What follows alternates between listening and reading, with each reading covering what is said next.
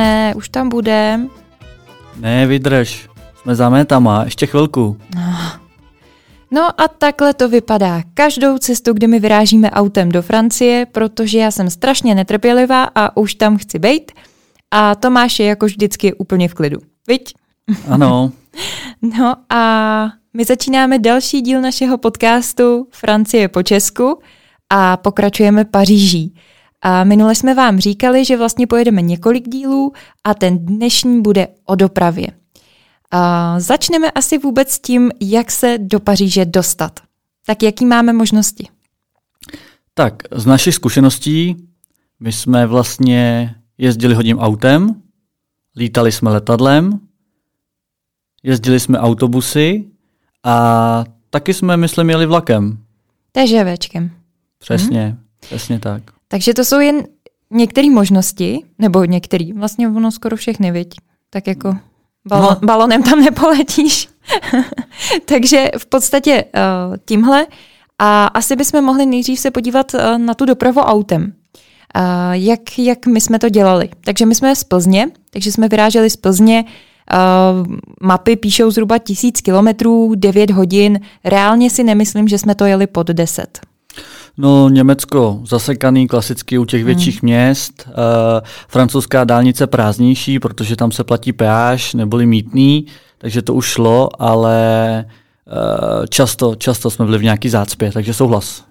No, ve Francii zácpa uslyšíte nebo uvidíte velmi často na těch, na těch hlásičích tam slovo bouchon, takže... Bouchon. tak, takže to znamená, že se pozdržíte. Uh, takže ta doprava autem. Uh, je to na vás asi, jestli to dát najednou, těch 10 hodin dá se to, taky jsme jezdili, ale pak už jsme tak nějak spohodlnili, nebo už jsme si to chtěli dát víc na pohodu a většinou jsme to jezdili na noc a na přespání. Jo, vyrazili jsme kolem pátý, šestý z Plzně, uh, v nějakém kolem Med nebo Saarbrückenu jsme uh, si zaplatili formuli, což je ten hotel F1, o který jsme mluvili minule. Uh, na přespání 20, 25 euro, 30 euro, záleží, jaká, jaká, jaký měsíc nebo jaká doba zrovna jedete.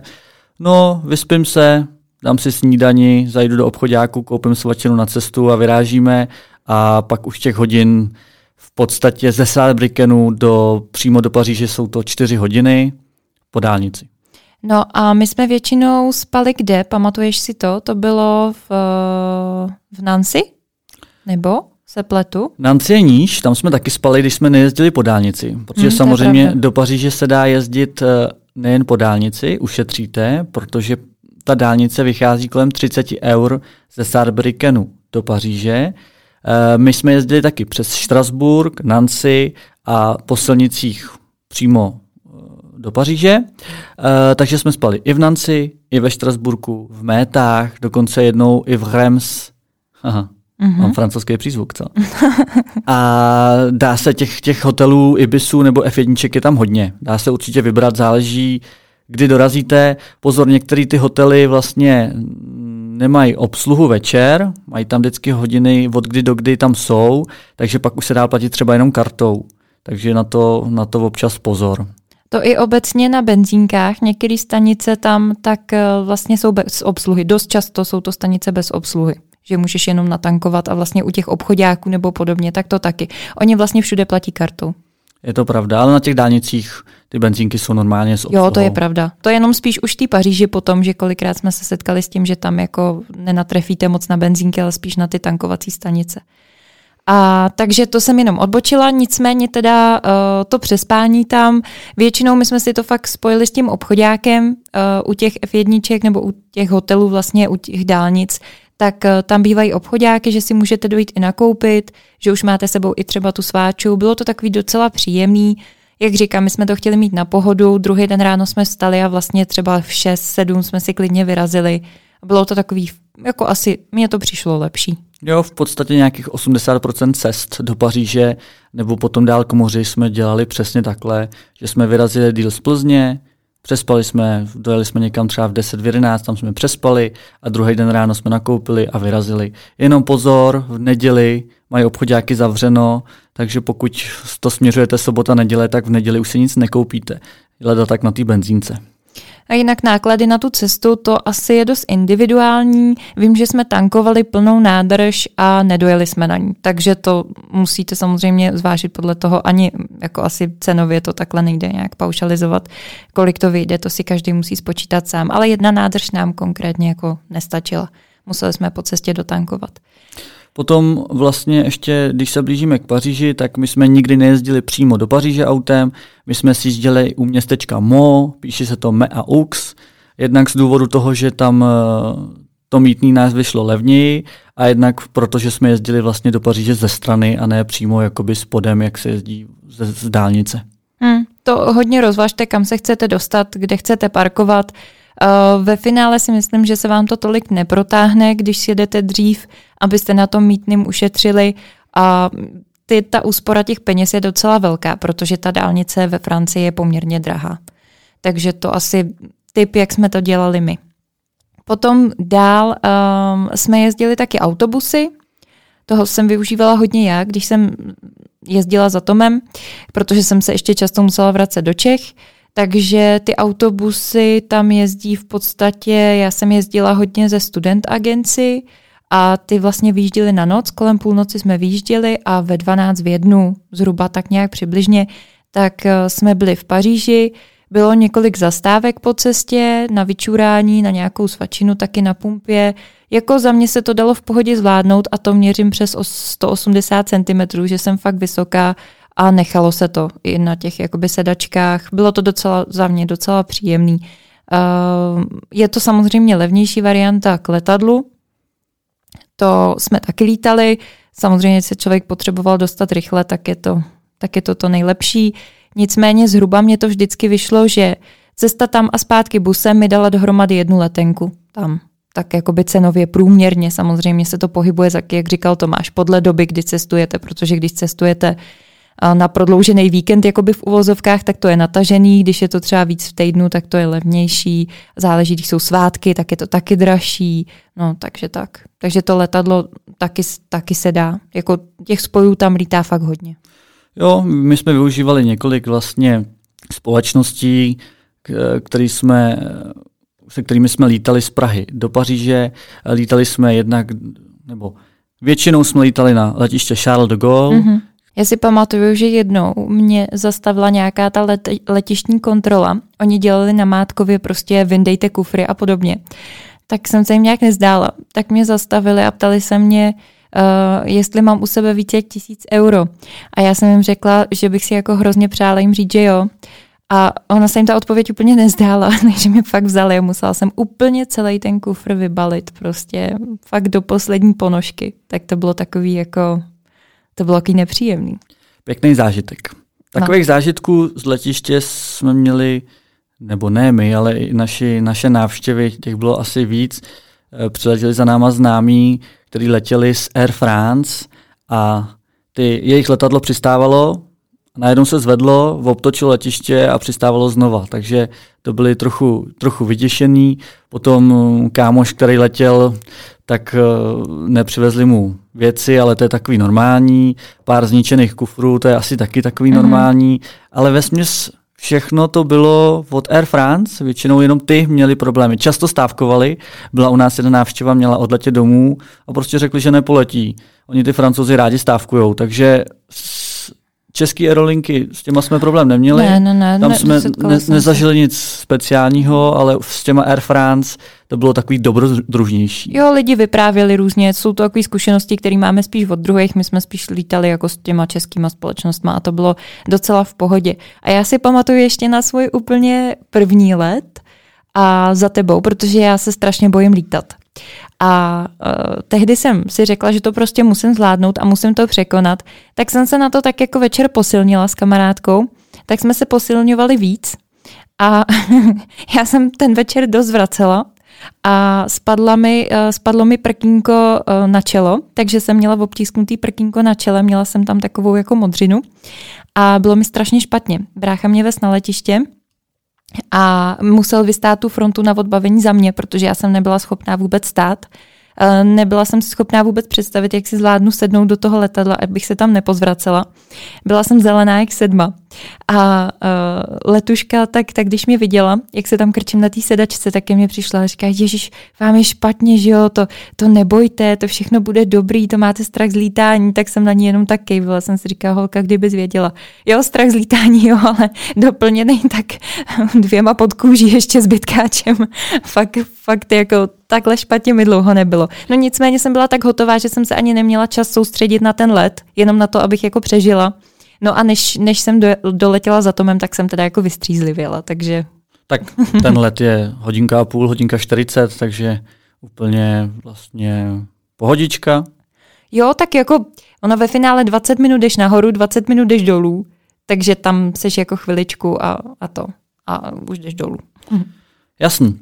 Takže to jsme řekli letadla, řekli jsme autobusy a auto. A my máme vlastně ještě jeden zážitek. Uh, jednou jsme si řekli, že pojedeme do, Štr- do Štrasburku, mm-hmm. tam jsme jeli autem, tam jsme byli za nevím, pět, pět hodin, třeba jo. pět, šest hodin. Byli jsme tam asi dva dny, víc jsme si tam udělali tak jako, ano. jsme si to prochodili. No a jelikož měli akci na jízdenkách na vlak, no tak jsme jeli TŽVčkem do Paříže, tam jsme byli, tyjo, já už si to vůbec nepamatuju, za dvě, za tři hodiny, hrozně krátká doba. No, No, to snad bylo podle mě ještě kratší, já nevím. To bylo úplně, že mi přišlo, že se to rozjelo a už to stavilo. No, já jsem usnul a hned jsem stával. No. Takže jsme vlastně vyzkoušeli i takhle a taky super. To vlastně... TŽVčko bylo hrozně pohodlné, strašně. V Francii jsme přejeli hrozně rychle, vystoupili jsme na Gare Nord a byli jsme tam dva, tři dny, vlastně jsme si uži, užili jsme si Paříž a jeli jsme zase zpátky do Štrasburku, kde jsme si pak vzali auto, nakoupili jsme domů a vyrazili, takže i tohle se dá jakože využít. To je super varianta, když prostě to auto chcete nechat, jako nechcete zajíždět autem do Paříže. Protože zajíždět autem do Paříže, jo, to už chce odvahu. No, jasně, ale pořád ten Štrasburg je hodně daleko od té Paříže, takže by si teoreticky mohla zaparkovat nedaleko Paříže. No jasně, ale když by někdo chtěl přímo do centra se vydat, tak to pořád nemění nic na tom, že to chce odvahu. No, to je pravda. Protože když jsme jeli poprvé k moři, jestli si pamatuješ, tak vlastně já jsem chtěl tu Paříž nějak oběct a vyjel jsem u vítězného oblouku. A byl jsem spocený, no... To prostě všude. Hodně spocený. A tohle jsem vůbec nechtěl. Začal jsem trošku zmatkovat, i když já nezmatkuju. Naštěstí tím, jak eh, centrum Paříže je taky furt dost často ucpaný, tak jsme vlastně jeli pomalu a, a, a v pohodě. No já si myslím, že jsme to tehdy říkal potom, už po nějaký době, protože to vlastně bylo, když jsme se těsně dali dohromady potom, takže si mi to říkal, že si jako musel zůstat v klidu a v pohodě přede mnou, aby si se jako neschodil. Tak, takže jo, si, no. To, to je možný. No, no, no, no, no, no, právě. Takže jsme to jakoby zvládli, ale uh, doprava třeba u vítězního oblouku, to si neumíte představit, ten obrovský kruháč, Kolipa je tam uh, pruhů. No tam vlastně nejsou žádné pruhy, veď? Tam je na... No, já si myslím, že to je podle umění řidičů. Někdy jich tam může být třeba 50 a někdy jich je tam třeba 7. No to, to je strašné. To když sledujete z vítězního oblouku ze zhora, tak jako mám pocit, že o tam teď bych nikdy nevěla, že bych tam kroužila do soudního dne, než by prostě tam bylo nejméně aut, i když Paříž podle mě žije pořád. Tam i když jsme jeli v noci z Paříže ve dvě, ve tři, tak eh, já jsem byla úplně v šoku z toho, jak tam je provoz, neustálej. Prostě to město nespí. No, protože stejně jako nás taky ostatní napadlo, ty jo, nepojedeme ve dvě ráno se podívat na noční Paříž, osvětlenou Eiffelku, vítězný oblouk. A takže možná, možná proto. A je pravda, že kdykoliv jsem byl na vítězném oblouku se dívat, tak vždycky dole někdo s, zastavil auta, hádal se, nebo mm. protože je to tam fakt hrozně nepřehledný, ale zároveň vlastně komický.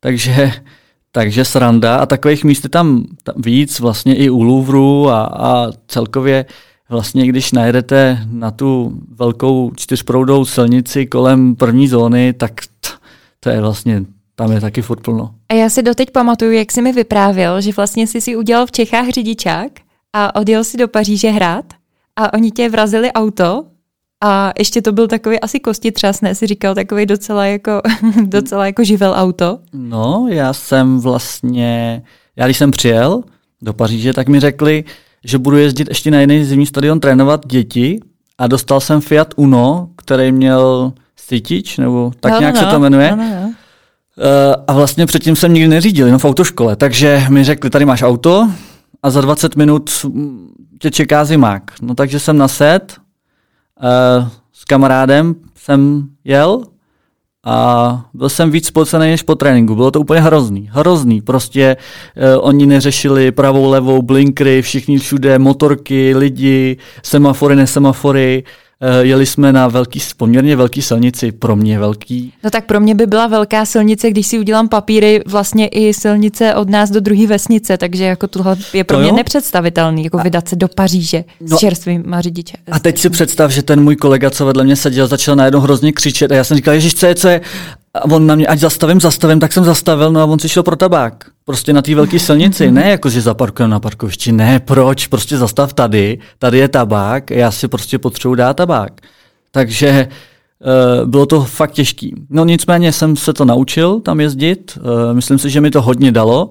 Nikdy jsem s tím UNem, jezdil jsem tam s ním tři roky, mm-hmm. čtyři, uh, neboural, což kolikrát jsem se divil, ale stávaly se mi různé věci. Třeba jeli za mnou policajti a zastavili mě v Kruháči. Umíš si představit, že prostě zastaví auto v kruháči? Ne, že tě prostě odvezou někam na stranu, ale normálně uprostřed na kruháči mm. tě zastaví, začnou se tě ptát, ty jim řekneš, že jsi Čech, že vlastně vůbec nerozumíš, i když jim trošku rozumíš, ale museli si říct, že jim nerozumíš, tak ti nechali jet.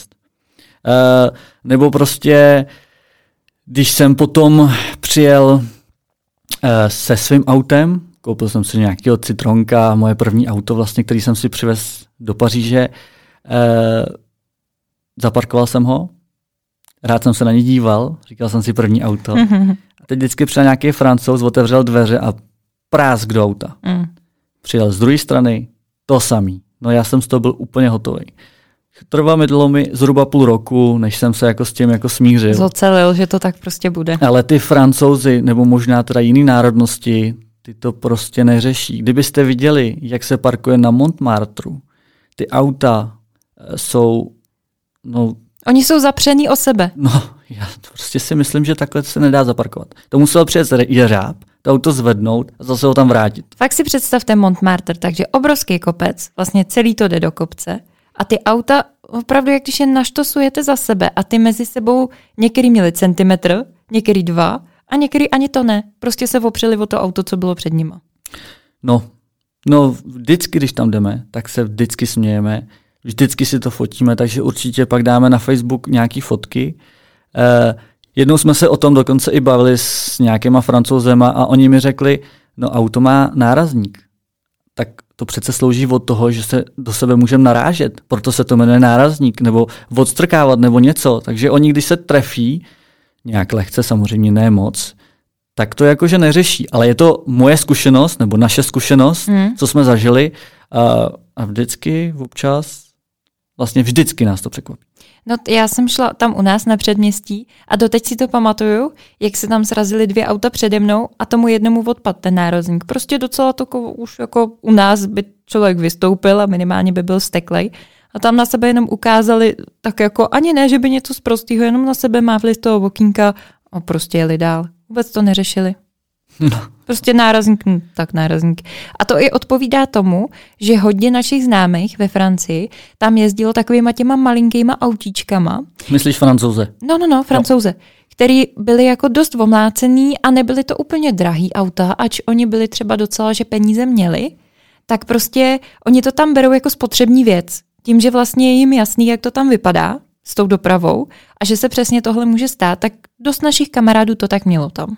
Je pravda, nevíme, jestli to je všude, mm. ale je pravda, že hodně jsme se setkávali s tím, že ta rodina má jedno větší auto, se kterým prostě jezdí na dovolený a zase opět, což trošku odbočím, ale hodně těch našich známých tak jezdilo na dovolený po Francii, mm-hmm. to znamená ne nikam jinam, mm-hmm. ale oni mají spousty věcí, mají Alpy, mají moře, ale to jsem odbočil, takže velký auto a pak mají menší auto, se kterým právě jezdí po té velké Paříži, uh, ať už na nákupy nebo i na hokejový trénink, takže tam dají normálně hokejovou tašku a dítě, uh, takže takhle to využívají.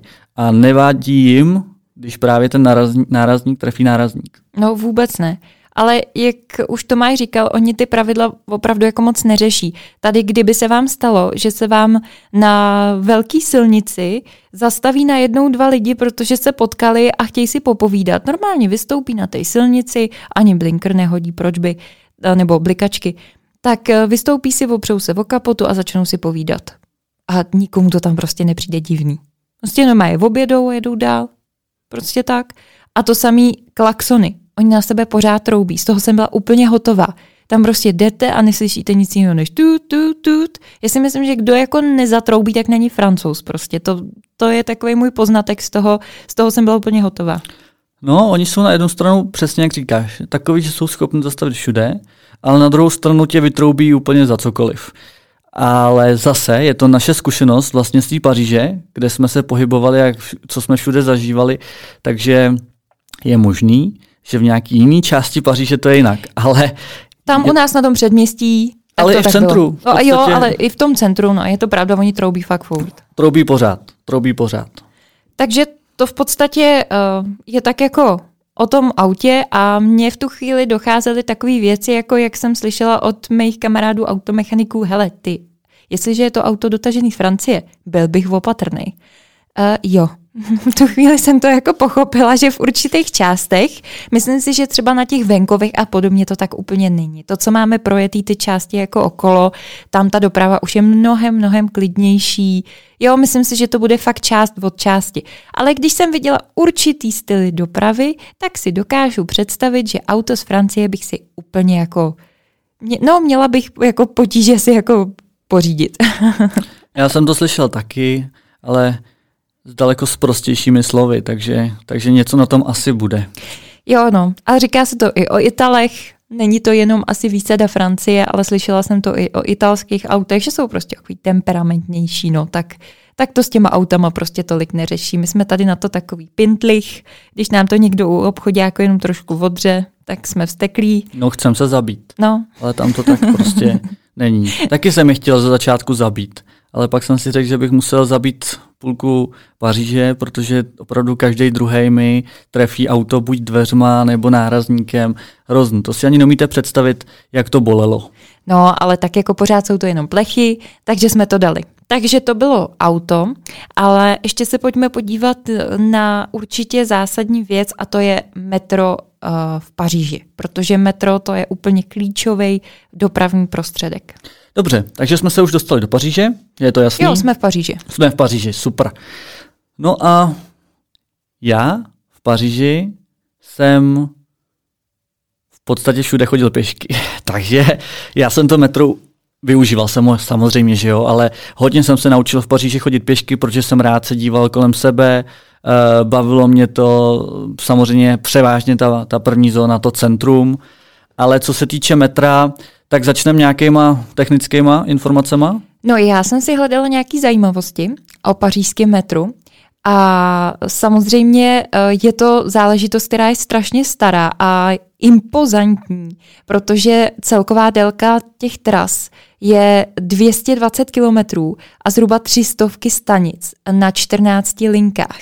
A uh, dočetla jsem se, že vlastně denně přepraví víc než 5 milionů lidí, což jsou 2 miliardy ročně, což je naprosto pro mě neskutečný. Uh, to jejich metro za mě, já teda jako chodím taky pěšky ráda, ale taky mám ráda svoje pohodlí, takže já jsem tím metrem ráda jezdila, je hrozně přehledný.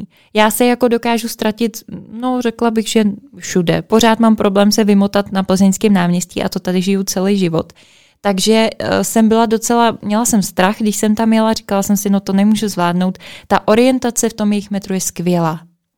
Fakt jako mají mapu krásnou, vlastně uh, turistickou mapu, kterou dostanete na všech možných místech a tam jsou ty linky metra tak pěkně zvýrazněný a tak jako pěkně jako načrtnutý, že tam se fakt podle mě nejde ztratit. I pro takovýho jako v tomhle tom uh, trotlíka, jako jsem já. Jo, souhlasím. Uh, v podstatě, co, jsem, co jsme zažili, tak na jakoukoliv zastávku jsme přišli, tak tam byl automat, mm-hmm. kde byl s obrazovkou, to znamená, tam jste naťukali, kam chcete jet, vyběhli vám veškeré informace, kolik stojí lístek, bla, bla, bla. Uh, pak tam měli nástěnou mapu, na hodně těch stanicích měli i člověka, který dokázal něco říct, takže v podstatě všechno důležité na té zastávce předtím, než vlezete přímo mm-hmm. přes ty turnikety, tak tam bylo. Je to pravda. Uh, myslím si, že ani cenově to není nějak hrozný. Samozřejmě máte několik možností, které můžete využít, buď jednorázové lístky, ty myslím tam stojí základní cena je asi euro 99. Euro 90 stojí jeden lístek, to znamená jedna cesta, ale my jsme hodně si kupovali ty karnety, nebo takzvaný karnet eh, deseti lístků, to znamená, že to vyšlo třeba euro 40 nebo, nebo tak. No záleží, kam chceš jet vlastně, ne? Jakože ono to máš potom rozdělen podle toho, odkud to kam chceš dorazit, no. Ten základ. Ten, ten základ. základ. byl takhle, takže vás to vyjde levněji, když si koupíte těch lístků víc. Určitě. Ale určitě doporučuji dopředu, eh, než si ty lístky koupíte, nejdřív si zjistit, kam vůbec jezdíte, hmm. protože pokud přejedete už do jiné zóny, než, než ten lístek platí, tak vlastně už musíte mít třeba dražší lístek. My tam, kde jsme bydleli, tak jsme platili asi 3,60 za jeden lístek. Hmm. Uh, já jsem si teda platil měsíční, měsíční kartu, to znamená klasická karta s fotkou s čipem, projdete turniket, pípnete, jdete do metra, platil jsem asi 75 nebo 80 euro měsíčně, měl jsem to ale na všechny zóny. To se fakt vyplatí, to je něco jako prostě máte v každém městě v MHDčku tu kartu, tak eh, tady se to určitě vyplatí taky vzít. Samozřejmě v tom metru, eh, tím, že se tam pohybuje hodně lidí, tak vás taky čeká dost zážitků, na co musíte být připravený, trošku obrněný. Téměř do každé soupravy metra z mý zkušenosti nastoupil někdo, kdo chtěl prostě žebrat peníze. Většinou to dělají tak, že na něco hrajou, což je aspoň jako v uvozovkách příjemný, ale na druhou stranu mě to bylo nepříjemný, protože prostě člověku jako je to líto, ale zároveň by musel platit pořád každý den, celý den, pořád někomu dávat peníze, to prostě nejde. Takže já jsem se vždycky cítila blbě, když tak jako obcházeli a koukali na vás, tak to mi prostě vadilo. To v tom metru tam jako je, to s tím musíte počítat. Já jsem ne tak často jako ty, jsem takový lidi potkával, ale potkával jsem třeba i lidi, byla tam paní, která měla jako úraz a hněsala jí noha mm. a chodila, vybírala ty peníze, Eh, lidi s pejskama, lidi s dětma mm. opravdu chodí. I s dětma nechávají i děti vybírat jako peníze, to je pro tak, mě ještě jako úplně tak, nejhorší, prostě přesně. tomu dítěti jako dělat, že ho jako nevidíte, ale to byste fakt museli prostě ty peníze dávat pořád, to tam prostě jako nejde. Tak to, to tam, to, to mi jakoby vadilo, to jsem nebyla ráda. Potom uh, tam jsou vlastně turnikety, kdy vcházíte, kdy si buď ten lístek, který máte, odpípnete, nebo tu vaši kartu, a ty turnikety dost často taky uvidíte lidi, že je přeskakují protože nechtí platit. Přeskakují nebo se zařadí za tebe, přimáčknou se a tak. ty vlastně, když projdeš, tak on, ten člověk projde s tebou, mm-hmm. pak se na tebe usměje, poděkuje ti. Tak. Taky už jsem to viděl. Je to pravda což je taky takový zvláštní. Nicméně taky už jsem viděla takovou zběsilou honičku, to bylo někde na lince číslo čtyři, tuším tehdy na Růžovej, tak eh, tam přeskakovala taková skupinka takových mladíků, no a za nima se hnala opravdu jako, jako banda policajtů, že je honili až jako přes ty turnikety, tak to bylo taky takový zvláštní. Občas se s tím taky setkáte, že oni to samozřejmě taky chtějí hlídat. Uh, stávají se takové věci. Potom, eh, co se týče stávky, tak jsme říkali, že francouzi pořád stávkujou, na to si fakt musíte zvyknout, takže třeba metro se opravdu zastaví, když má jet, nevyjede ze stanice a prostě se zastaví a třeba vám ten řidič té soupravy začne zpívat do toho amplionu, abyste se jako nenudili.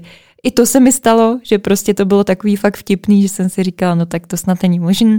Potom se mi stalo, to už jsem vlastně říkala, že jsem jela do práce a ten příměstský vlak, o tom jsme vlastně budeme ještě mluvit, tak eh, se najednou zastavil a prostě nejel. V půlce kolejí volala jsem do práce, že stávka, jo jasně v pohodě, nedorazíš, doraž, kdy potřebuješ. U nás něco absolutně nepředstavitelného, tam absolutně normální. Takže jo, Pařížani nebo Francouzi obecně stávkujou, fakt s tím musíte počítat.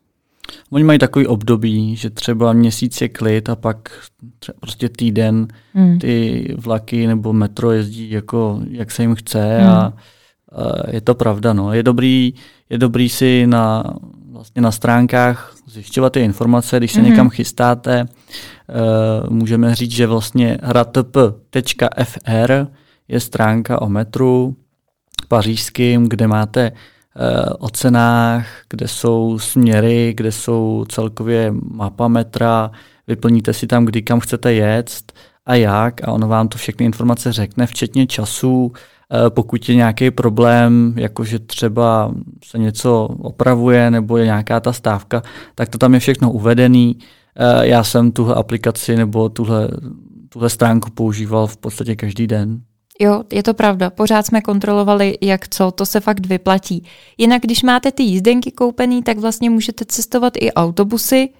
A to vám platí vlastně i na to. My jsme to nevyužívali, protože jsme chodili jako pěšky. V podstatě, když už jsme byli v tom centru, tak jsme to chtěli nasát, takže ne, nevyužívali jsme to. No. Já jsem měl autobusem asi jenom jednou po nějaký dlouhý párty z centra do naší čtvrté zóny, jinak ty autobusy mi přišly takový složitější, um, takže jsme nepoužívali. Ale jezdil jsem, nebo jezdil, byl jsem třeba na lodi, v prv, vlastně v tom centru, kdy oni nabízí že vás provezou přes nějaký ty památky, eh, tak jsem to využil. Úplně se mi to nelíbilo, protože jsem vlastně byl v tom koritu nebo na té řece a všechno bylo nade mnou, takže jsem viděl jenom zdi. Eh, možná pro někoho zajímavý určitě, ale mně se to tolik nelíbilo. Hmm? Tak to je vlastně uh, po té Paříži a z Paříže ven na předměstí tak zajíždí RER. E jo, o tom jsme mluvili taky, to je vlastně něco jako vlak, mm-hmm. který má dvě patra, ano. Takže můžete buď si vybrat, jestli nahoru nebo dolů. E, ve chvíli, kdy to je RER, e tak samozřejmě jezdí to přes e, centrum, tedy přes první zónu. Nestaví to tak často jako prostě metro, takže my, když jsme jeli z šatle k nám do čtvrté zóny, tak si myslím, že v, prvním, v první zóně jsme stavili jenom dvakrát. Mm-hmm. Takže to jsou jakoby vlaky pro delší cestu. Ale ve finále k nám to trvalo 20 minut. Tak. Jakože ta cesta fakt nebyla... Jako teď, teď, když já jedu z centra, tak eh, když se dostanu, nebo teď, když se chci dostat po Plzni, tam zpátky někam, tak to trvá i díl. Takže ve finále pro mě to bylo super. Jako v Paříži v centru od nás za 20 minut mi nepřijde nic. Ne, určitě. Určitě se to dalo využít. Takže to jsou asi dva nejčastější dopravní prostředky, které jsme využívali v Paříži. Jinak ještě často se budete potkávat samozřejmě s tím, že ty, to metro nebo tyhle ty RRK jsou plný. Mm. Když trefíte čas třeba po práci nebo ráno, tak. tak to bývá hodně narvaný, takže zase je dobrý s tím počítat a přemýšlet nad tím. A ještě v tom metru jedna zajímavost nebo zajímavost, několikrát se mi stalo, ač se to teda moc lidem nestalo, že tam jsou vlastně turnikety, kterými procházíme, jak jsme říkali. A mě to prostě několikrát skříplo. Ale to je moje typický, prostě kde se něco může stát, tak se to stane mně. Takže mě opravdu několikrát ten automat přiskříp a to teda fakt nebylo nic příjemného. To, to jako jo, no. No jo, no, mně se to nikdy nestalo. No, to... Prostě tam dám lístek, ten projede, vyjede, vezmu lístek a projdu. No to je jako mně se stalo, uh, vždycky si ten lístek, který jsem měla, co jsem si u nás koupila na tom nádraží, tak si ho vždycky žmoulám v té ruce, s tím, že teda kdyby přišla kontrola, abych ho měla u sebe. A jednou jedinkrát jsem si říkala, dám si ho do kapsy. Jak jsem si ho dávala do té kapsy, tak mi musel upadnout. A co myslíte, za ten rok, co jsem tam byla, přišlo jednou jedinkrát kontrola a zrovna v tu chvíli. Takže já jsem tam s tou mojí jednou větou, dvěma francouzskýma, tam přede mnou ten revizor a já jsem si říkala, tyjo, do prči, jsem ho tady měla. Tak jsem ho tam hledala, nemohla jsem ho najít. Teď jsem si říkala, ježu, už teď budu muset říkat Tomášovi mu volat, ať to prostě nějak přeloží, teď mě tady někde vyloží jako černýho pasažéra, hrozná pokuta. No a pak jsem našla ten lístek, nebo byl spadlej pode mnou a ani jsem nevěděla, jestli to byl můj, prostě jsem ho sebrala, dala jsem jim ho a když mě viděli, no tak mě jako nechali bejt. Ale to byl takový stres a zrovna se to zase musí stát, když jednou jedinkrát přijdou. To jsem fakt já, já jsem v tomhle smolař. To samý jen tak mimo děk. V Paříži uh, byla uh, x náštěv se mnou a všichni byli hotoví z toho, jak tam kadí holuby, jasně kadí holuby, prostě je to normální, je to město, ale oni kadí na mě. Mně se stávalo, že třeba dvakrát za tu procházku, co jsme šli, tak se na mě pokadili na čepici, na kabát, nebo jsem to vysedla. Fakt jako, jestli kadění holubů značí štěstí, tak já mám vystaráno na deset let dopředu z Paříže. No vidíš, to se mi taky nikdy nestalo. No, jak říkám, no, my máme i spoustu fotek, jak jsem pokaděná, no tak to je jenom tak, jako že já jsem takový v tomhle smolař, no. No já si myslím, že mám snad i v telefonu nějaký video, jak holuby honíš, tak úplně nevím, jestli... Jestli mi to jako nevraceli. Jestli ti to nevraceli, no. No, tak, tak, tak, no. Tak to jsme jako odbočili, ale s těmahle historkama já mám jako fakt zkušenost a myslím si, že, uh, myslím si, že to se vám asi úplně nestane, že to je taková moje výsada. Nicméně možná to máme trošku v rodině, když s těma zajímavýma historkama, když jsme u dopravy do Paříže. Uh, moji prarodiče tak se rozhodli za náma vyrazit a rozhodli se, že pojedou autem, děda je dobrý řidič, takže ale už je jim přece jenom přes 70, Nicméně neměli jsme strach, protože říkám, děda řídí, je v pohodě. No, babi, babi navigátor. Babi navigátor, přesně tak. No ale uh, mělo to svý mouchy, protože uh, vyrazili do zahraničí a zapomněli si uh, aktivovat roaming. Takže první věc, my jsme se jim nemohli dovolat, oni se nemohli dovolit na, dovolat nám, to jsme pak nějak jako vyřešili. A dovolali jsme se jim, babi už pomalu brečela. Já jsem myslela, že už se s váma neuslyším. Takže šťastný konec, dovolili jsme se, já už jsem si myslela, že budu po garž vyvěšovat plagáty babi jde do doleva, babi jde do doprava, protože dokážete si představit, že máte na cestě jako dva seniory a teďka oni se k vám nedokážou dostat. Vy víte, že bydlíte, nebo vy jim řeknete, že bydlíte v nějakém městě, ale zavoláme si, až tady budete a nějak se sejdeme. No jo, jenže to zavolání teď nefungovalo, takže já jsem opravdu byla úplně hotová, jak to vyřešíme. Naštěstí nakonec jsme se s nima spojili, pak jsme se zase nemohli spojit, protože jim nedošlo, že když uh, volají jakoby ze zahraničí na český číslo, tak musí plus, dát plus 420 když jsme jim to řekli, že teda plus 420, tak začali dávat hvězdička 420, když jsme se prokousali přes tyhle ty peripetie, tak jsme si mysleli, že už všechno bude dobrý. No a i jako jeli docela dobře, že jim to šlo a dorazili do Mo, do toho města, který je zhruba, já nevím, 60 kilometrů před Paříží, viď? Zhruba 60 kilometrů. No, prostě nějaký čas před Paříží, už je to fakt kousek. No a tam jim Tomáš nastavil doma navigaci, viď? Aby se vlastně dostali a aby tam sjeli a aby neplatili to mítný. Jenže děda si to chtěl pojistit a tak si vzal navigaci rovnou dvě. Takže oni se dostali do toho MO a tam si to přenastavili tu navigaci, ty dvě navigace a jeli pro jistotu podle obou. Jenže každá ta navigace je vedla jinudy a oni to tak jako střídali a chvíli poslouchali jednu navigaci, pak druhou navigaci, takže to vypadalo tak, že se točili kolem Paříže jak holuby v báni a nevěděli, co dělat. No, uh, když to úplně zkrátím, tak ve finále to dopadlo tak, že uh, moje mamina seděla doma, měla puštěný počítač, oni říkali, kudy jedou a ona je navigovala stylem, tak, teď budete mít před sebou most. Na tom mostu musíte odbočit doprava. Jo, myslíš ten most, který jsme teď minuli? A takhle to fakt probíhalo opravdu několik hodin usilovního jako snažení, aby se někam dostali. Pak zvedli, je, pak nám zazvonil telefon a instrukce zněly jasně. Víď Tome, pamatuješ si to? Uh, jo, pamatuju si to velmi dobře. Jsme u benzínky. V nějakém Mitrimory. Mitrimory. Přijejte si pro nás. Dál nejedem. Tak, a to bylo. Nechápu doteď, jak se Tomášovi podařilo, a trefit ten výjezd, kudy, kudy oni opravdu přijeli, že my jsme fakt přijeli k první benzínce, kterou jsme viděli a oni tam stáli.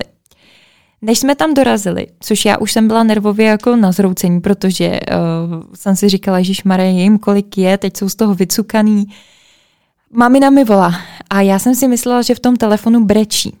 Takže se mi zastavilo srdce, říkala jsem, co se stalo prostě. No ale ona se smála. Tak jsem říkala, mami, prosím tě, co je, řekni mi to hned. A ona říká, prosím tě, až přijedete domů, nalej babi paňáka. Ona nějak jako upadla nebo co a je celá špinavá a brečí, že nebude mít v čem v té Paříži prostě chodit, tak jí to vyper, nalejí panáka a ať se trochu sklidní. Tak jsme tam dorazili a oni stáli u benzínky a tam byl takový sráz. A babi byla opravdu celá špinavá a oválená. A jsme říkali, co se stalo. No a babi tak jako tím hlasem, no podívej se na mě, jak vypadám. já jsem tady se chtěla jít vyčůrat a skutálela jsem se z toho srázu, já jsem si nevšimla, že je tam ten sráz. A děda tak vykouk z toho auta říká, prosím tě, zase to nehroď, udělala si sotva tři otočky. jsem si říká, ty. V 70 letech sotva tři otočky, máme prostě trávu ve vlasech, špinavý kolena. No tak, takže, takže jsme je uklidnili, naložili jsme je do auta, odvezli jsme si je k nám, vyprali jsme, dali jsme paňáka a, a opravdu bylo to jako, vyprávěli nám ty zážitky z cesty. Říká, no tak to je prostě neuvěřitelný. A, a celou dobu, to už jsem říkala vlastně minule na dědovi, bylo vidět, že uh, vážil tak jako to, jestli se to vyplatilo jet a až když vyjížděli na tu Eiffelovku, to jsem zmiňovala, tak, tak tu chvíli prohlásil to, že jsem celou dobu si říká, že se na to měli vysrat, ale teď ví, že to fakt stálo za to. Takže tím to jako vyšperkovali a těch zážitků s nima bylo víc. Tak to byla jedna z nejhezčích návštěv, kterou jsme tam měli. Tak to jenom, že i takhle lze cestovat do Paříže. Takhle jako hodně akčně a zábavně. Ještě jsem ale něco chtěla říct a teď, jo, jo, jo, počkej. Uh, taková zajímavost nakonec s tou dopravou, spíš teda pro pěší že tam vlastně eh, samozřejmě chodci mají taky červeného zeleného panáčka, ale tam bych řekla, že to je jenom tak trošku pro zábavu, protože tam se chodí na červenou. V tom centru to není úplně možná tolik, ale jakmile vyjedete na to předměstí, tak tam už se to neřeší vůbec. A myslím si, že máte skoro větší pravděpodobnost, že vás sejme někdo, když máte zelenou na tom přechodu, že můžete jít. Tam to bylo jako takový dobrodružo, vždycky, když přijela návštěva, tak všichni mě, už je červená. Říkám, no to, to nevadí, tady prostě se chodí. A fakt chvilku jsem z toho taky byla taková, že jsem to chtěla jako dodržovat. Člověk je zvyklý tady, že jo, tady se to jako normálně drží, ale tam to tak prostě není, no. Tam to je takový jako divočejší. Jo, já jsem se tam naučil chodit právě na červenou, což jsem musel rychle vystřízlivě, když jsem přijel zpátky tak. Eh, do České republiky, protože tady se dávali Možná ještě asi dávají pokuty. No jasně, že se dávají pokuty a hlavně je to nebezpečné, že jo, tady ty řidiči opravdu nečekají, že jim tam na tu červenou jako vletíš. Ale tam to je prostě, nejde auto, jdeš, jede auto, no tak nechoď. No, prostě musíš chytit příležitost, když no, nic nejde. Chytit příležitost za pačesy, tak. Chyťte i vy příležitost za pačesy, jakmile se vám nabídne možnost jet do Francie, do Paříže, určitě to využijte, ať vlakem, autobusem, autem, je to úplně fuk, skončíte v nejromantičtějším městě na světě. A pro dnešek je to od nás všechno, my se s váma loučíme a příště ještě budeme pokračovat Paříží. Podíváme se na památky, dáme vám tipy na zajímavé okruhy, jak to udělat ideálně, abyste to prošli, abyste večer neodpadli a abyste to využili na maximum. Tak mějte se hezky a au revoir. A biento, ahoj.